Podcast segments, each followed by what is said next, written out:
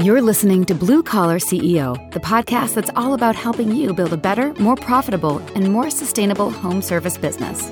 Each week, we'll cover a different topic that will help enable your company to move forward to success. And here's your host, Ryan Redding.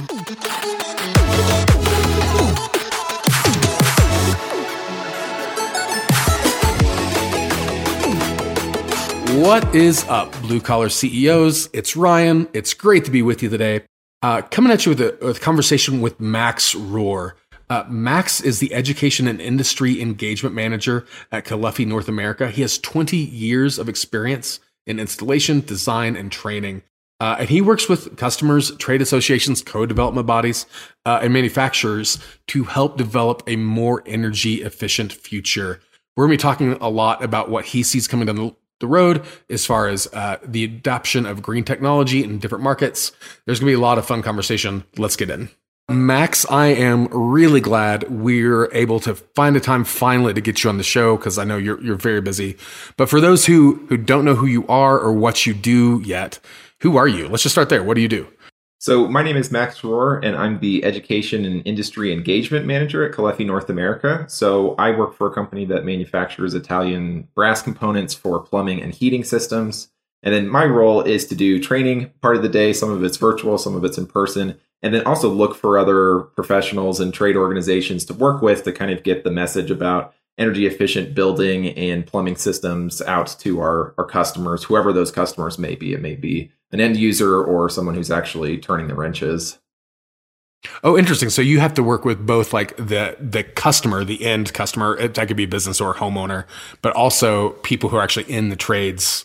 So, so both like a B2C or B2B sort of component, you're always having to wear both hats? A little bit of everything because we actually sell the products to, you know, an installing contractors who's going to purchase the product from us. But they need to know how to sell that to a homeowner who may not see the value in doing it better. Say, well, I've got option A, and then I've got option B, which is going to maybe last longer or be a better performing product or system or application or whatever. And we need to make sure that they've got the tools to kind of get it sold further down the line as well. Right, right. So I guess for those who maybe, because uh, obviously there's people listening to the show who are outside of plumbing. We have HVAC, we have electrical, we have guys who do pest control. Like if it's if it's a blue collar trade, they're probably listening. So for those who maybe don't aren't as well read on what you're talking about with energy efficiency, let's maybe start there. Umbrella thing. If you're talking to someone on an elevator about what this is, why it's important, the, the way the industry is moving, how would you describe that? So, buildings use about 39% of the energy in the United States. So, it's an enormous uh, use of energy when you compare that to transportation, which is like 20%. So, also important. But if you think about how much better we could make buildings, how much more energy efficient, uh, it's pretty low hanging fruit because the baseline code compliant building isn't very energy efficient.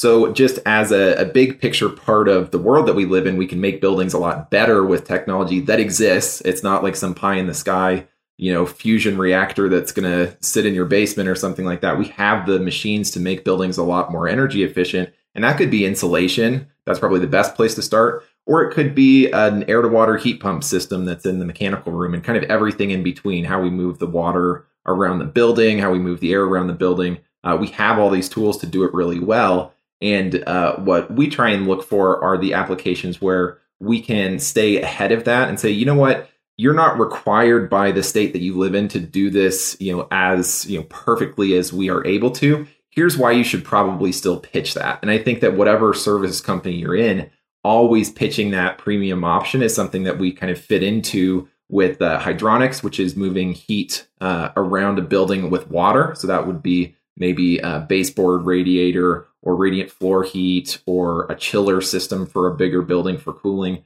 Uh, that's what we like to use because water is so energy efficient to move just a vessel of energy from one side of the building to the other. Uh, but we think that any sort of premium service should be included in what you're doing. Always give the customer, you know, the first right of refusal to say, you know what, that sounds like the coolest thing that your service company does uh, I'm interested or I'm not interested, but um, just as a, a, sales thing, we want to make sure that if someone said, give me the premium, I don't care how much it costs, give me the premium. Maybe that comes up twice a career, but it has happened to me where someone has said, you know what, my uh, customer is from a property manager. My customer, you know, made a billion dollars. They only live in this house two weeks a year. They want the best of everything that you have to sell. That shouldn't throw you for a loop as a service contractor. You should say, "Oh yeah, that's menu item number one. Here's the premium, premium, you know, platinum selection." And what we like to do in our niche of the industry is is help people figure out what that is. So in Oregon, maybe that means that you've got a high efficiency wood boiler. Maybe if you're in California, Southern California, it's an air to water heat pump or something that's you know beyond code compliant, but maybe is looking five, ten years into the future at what's appropriate for your market. All those things are important to know to really uh, be excellent at service, and that's just kind of our our view of uh, hydronics and plumbing service. So I'm I'm curious because a lot of what you're talking about talks about like exceeding code compliance. Yeah. Right. If if the government, whatever, if it's local or federal, uh, if their standards are X, you're saying, great, we can do X, but really you need to be focusing on Y or Z even. Do it's you a- feel like it's difficult sometimes for contractors to think beyond the bare minimum to actually like be early adopters onto new standards, new technologies, new systems like this? I think it is really difficult because the the grade that you are given as a installing contractor, if you're a plumber or if you're a hydronics person or HVAC or whatever, is does it pass inspection? and that can be something that's 10 year old technology that we figured out. Okay, you need to have this type of device to protect this but really we you know the codes are slow so it's going to take a very long time for that to be adopted. And then the inspector is going by a 10 year old rule book in some cases some codes are faster and that's great but some of the things that are around the corner that are you know buzzwords that may be helpful for some people and things that scare other people things like electrification or zero emissions or decarbonize all these different you know policy things that are coming up uh, if you said today every single new building and existing building must be carbon neutral. Uh, that's something that would scare a lot of customers because we don't really even know how to get there in a lot of cases. And what I think is that that's actually a premium comfort system as well in hydronics, which is kind of fun for us, is that energy efficient and comfortable are really the same system. So we can do that. We can build those systems today and instead of being you know scared by or taken aback by or frustrated by uh, the codes that may be five years away i say just go for it now or at least know how to do it. And then it separates your bid from the other service companies or installation companies where you say uh, our first bid option is a fully net zero building. And however whichever word you want to use to describe it or you know has a lot of solar or whatever the case is uh, that's our best option. That's the best that we have to offer. That's going to be something that you're going to be, you know, ahead of these new changes that are coming. That may sound a little scary if you're in New York City or California or places that they are aggressively moving towards some of these uh, systems where they're not going to take a new gas line to a subdivision that's built tomorrow. Uh, doesn't matter. We can be ahead of that. I'm not here to say this fuel is better. Renewables are the only thing that ever makes sense. There's you know a gray area everywhere but there's also a premium version of that everywhere. And that's what we uh, look to help with our uh, trade journal. It's called Idronics. So you can find it at idronics.caleffi.com, I D R O N I C S. And they're free yep, trade we'll journals. make sure that there's a link to that in the okay. show notes. in the show notes. Okay, great. Yeah, yeah. And uh, so those are journals that are free that we publish that show you how to do it. So if you want to install an air to water heat pump or lower the water temperature in a 100 year old building in Chicago or wherever you may live, there's some technical tools to help build and service those systems. Do you find that so the the interesting thing about any sort of things involving energy efficiency, it, I feel like that there's two, and maybe maybe there's more, but I feel like it reduces the two primary sort of um, uh, psychographics, like things that people find interesting about those things. The the first would be people who do who do have this kind of awareness of the impacts of the environment, right? So even take away government mandate and regulation, like so. Let's just take that as as an external force off the table. There are people who it is of value to them to be mindful of their carbon footprint, to re, like have less dependency on things that cause harm to the environment for whatever number of reasons. Like that's their value. For others, there's an economic driver, right? Of uh, by investing X now, they can save more over time sustainably. Geothermal is a great example of this, where that's a sort of technology that a lot of people know, but uh, has a higher cost to install, but your your cost of ownership is reduced, and so now you have a break even sort of point where hey, the economics make sense after a certain period of time. Do you feel like, especially when you're talking to consumers or trying to have to give tools to contractors so they can work with consumers, do you feel like you have to always be mindful of both sets of language to talk about the values from an environmental impact sort of standpoint and also an economic standpoint, or does one sort of outweigh the other typically? No, it's a great point, and it's something that the best service people in any, any industry that I've ever met are really great listeners and will be listening for that, like, oh, I'm talking to Al Gore right now. I should pivot to mm. the energy efficiency, the green side of this. Or I'm talking to T. Boone Pickens and he has an oil and gas fortune maybe I should talk about you know the the um enter or not the uh, the green side of it, but the comfort side of it. And the cool thing about hydronics is it's really the same premium system. In some industries, it may be different. That the green version is going to be less comfortable. The greenest version of a house is a tent. That might not be the most comfortable version of a house. so, in if you're going to build a house in that way, it's completely different. With hydronics, it's actually the same system. So, if it were T. Boone Pickens or Al Gore, I would really build the same hydronic system for them, uh, which is something that is uh, maybe unique to our industry, but but maybe not. And that's something that that I enjoy as well. And I think that one of the other things that we get caught up on in our industry a little bit is that green, comfortable buildings aren't gifted to us by engineers and architects. It's not something that we just like receive and then it's like that always. Uh, we have to maintain those buildings. So the service contractors of the world are vital in making sure that a very energy efficient building stays like that. So you could have a LEED platinum or whatever your you know super green efficient building is and never change the furnace filters and it wouldn't act like that. or you could have kind of a sure. 100 year old building that you really take care of that you service well that you're making sure that everything is you know well oiled and, and running cleanly uh, and that building would be the best version of itself in that way too and that's really you know, when we talk about uh, these expensive systems, which they are sometimes, we're always talking about the day one price. And we're rarely talking about the 30, 40 year price of operating these systems. And I think if we had to put that the same way that when you buy a house now, and it's very clear that like this is how much you will pay for this over the course of 30 years. If it were just black and white like that, I think people would go for that premium option more because it, it makes a big difference in the lifetime costs of houses.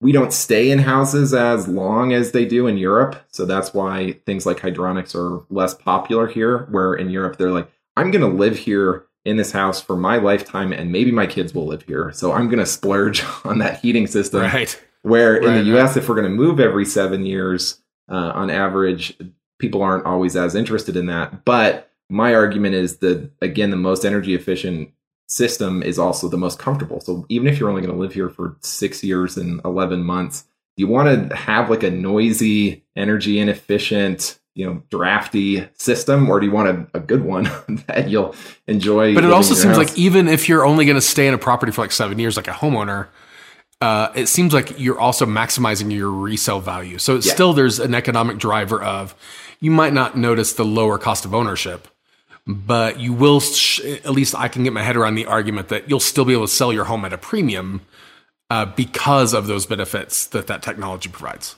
Yeah, and that would be an example like in California that if you're going to build a new house today, it may or may not be required depending on your city or county to be, you know, carbon free. So you may still be able to run a natural gas line to your house in Sacramento or whatever the case may be.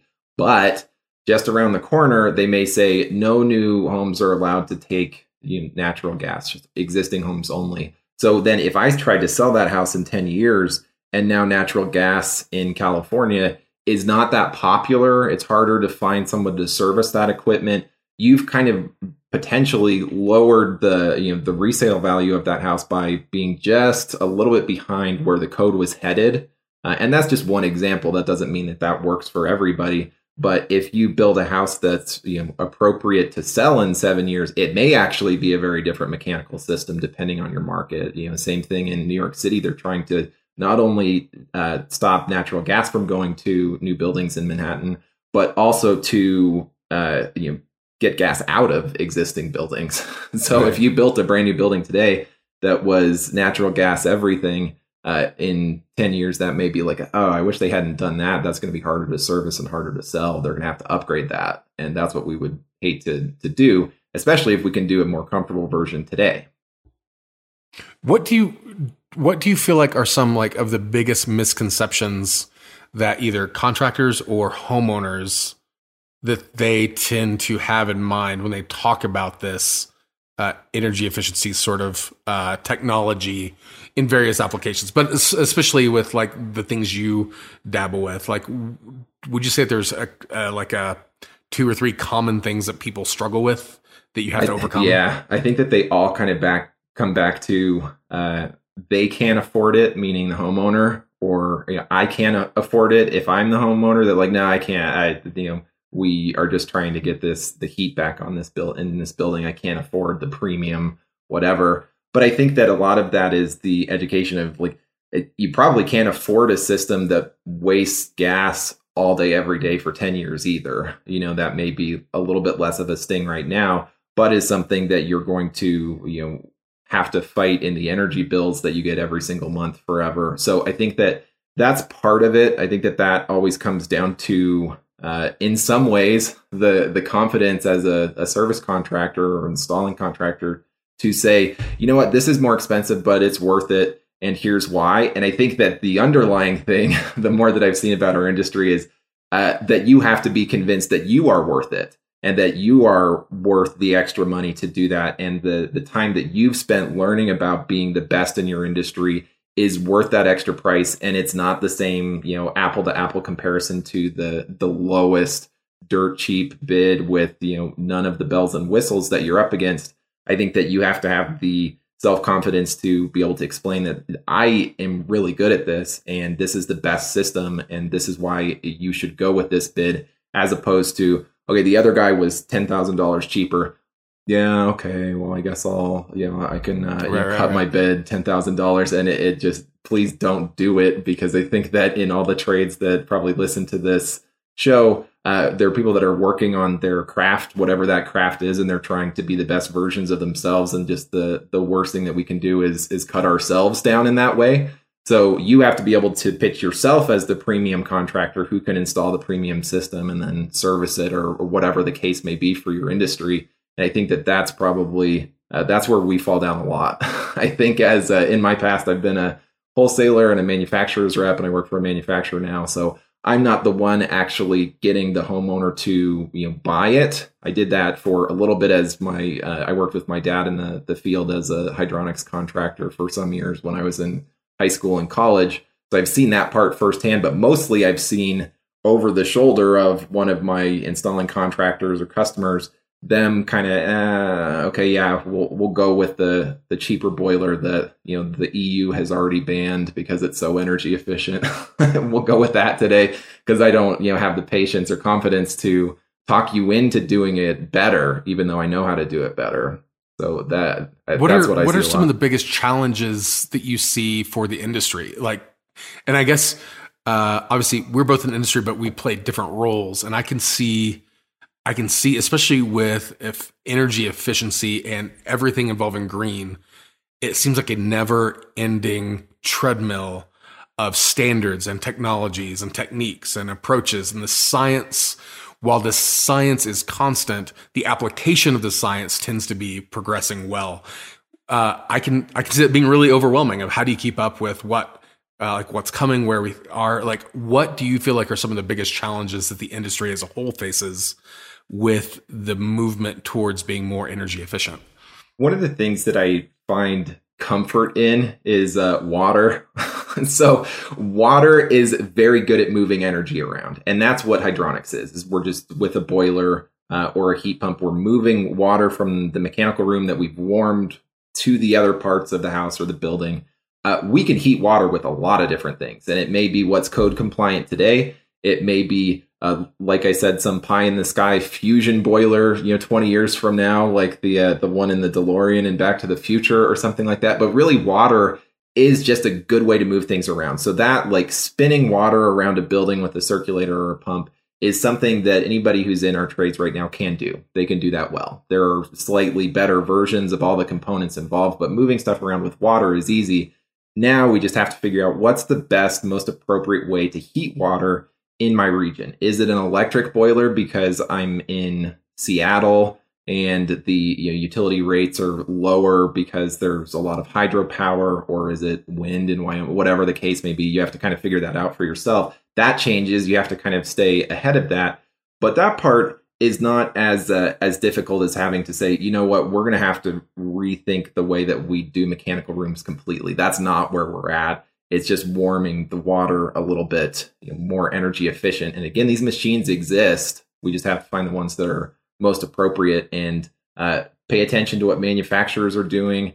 Uh, keep an eye on that technology and make sure that you know how to install the newest product on the market. Go to trade shows, go to trainings, and things like that. But it's really achievable. It's not like you need a PhD in some science that was just exist that just you know started yesterday. It's not like having a PhD in TikTok or something that like I don't even know where to start. All that's new. I can't figure it out. Like all this is achievable for the the people that are very mechanically competent in our industry already. Well said. So, if somebody wants to talk to you and learn more about maybe what you'd recommend for their region or how to incorporate some of what you're talking about into their business, how would they reach you to to ask these questions to learn more? Sure. So you can email me, and I guess we can put this in the show notes too. max.rohr at caleffi.com. Uh, we also do a monthly webinar series that's free where we talk about these things in an hour. They're also archived on on YouTube, so we've got 13 years of those in YouTube where we'll talk about something like how do you apply an air to water heat pump in a big shop like a, a diesel mechanics garage or something like that and we'll kind of break down an application and figure out the best way to do it so you have a specific application in mind that you can be an expert in and follow up with the trade journals or uh, with our help application specific. But uh, that would be a couple different places, and then follow us on social media uh, at Caleffi North America underscore NA. Um, those are that, that's Caleffi C A L E F F I. That's it. Uh, for those who don't know how to spell phonetically very well. Um, Max, I, I appreciate you uh, taking by to like share just a little bit of snapshot of kind of what you do and the important work that you're doing. And Honestly, like, thank you for for helping influence the trades to become better, to become smarter, to be more adapt and nimble into moving into this green era. Um, so we'll make sure that every, all the links, including the trade journals and the show notes. Um, thanks for stopping by. I know you have a ton of ton going on, so it, it was an honor having you on, man.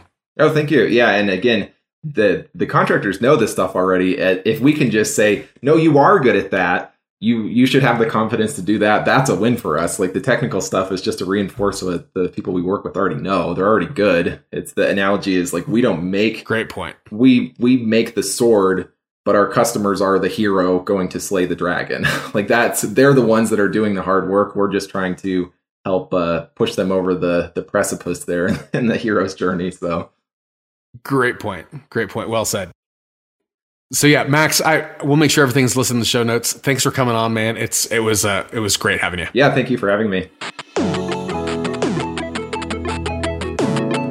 This episode was hosted by Ryan Redding, author of the book on digital marketing for plumbing and HVAC contractors, and founder of Levergy, the digital marketing solution for serious home service companies. You can subscribe to Blue Collar CEO on Apple Podcasts, Spotify, or wherever you get your podcasts. Visit us online at bluecollar.ceo and find us on Instagram. And don't forget to subscribe and leave a review. Thanks for tuning in. We'll be back next week with another awesome episode. See you soon.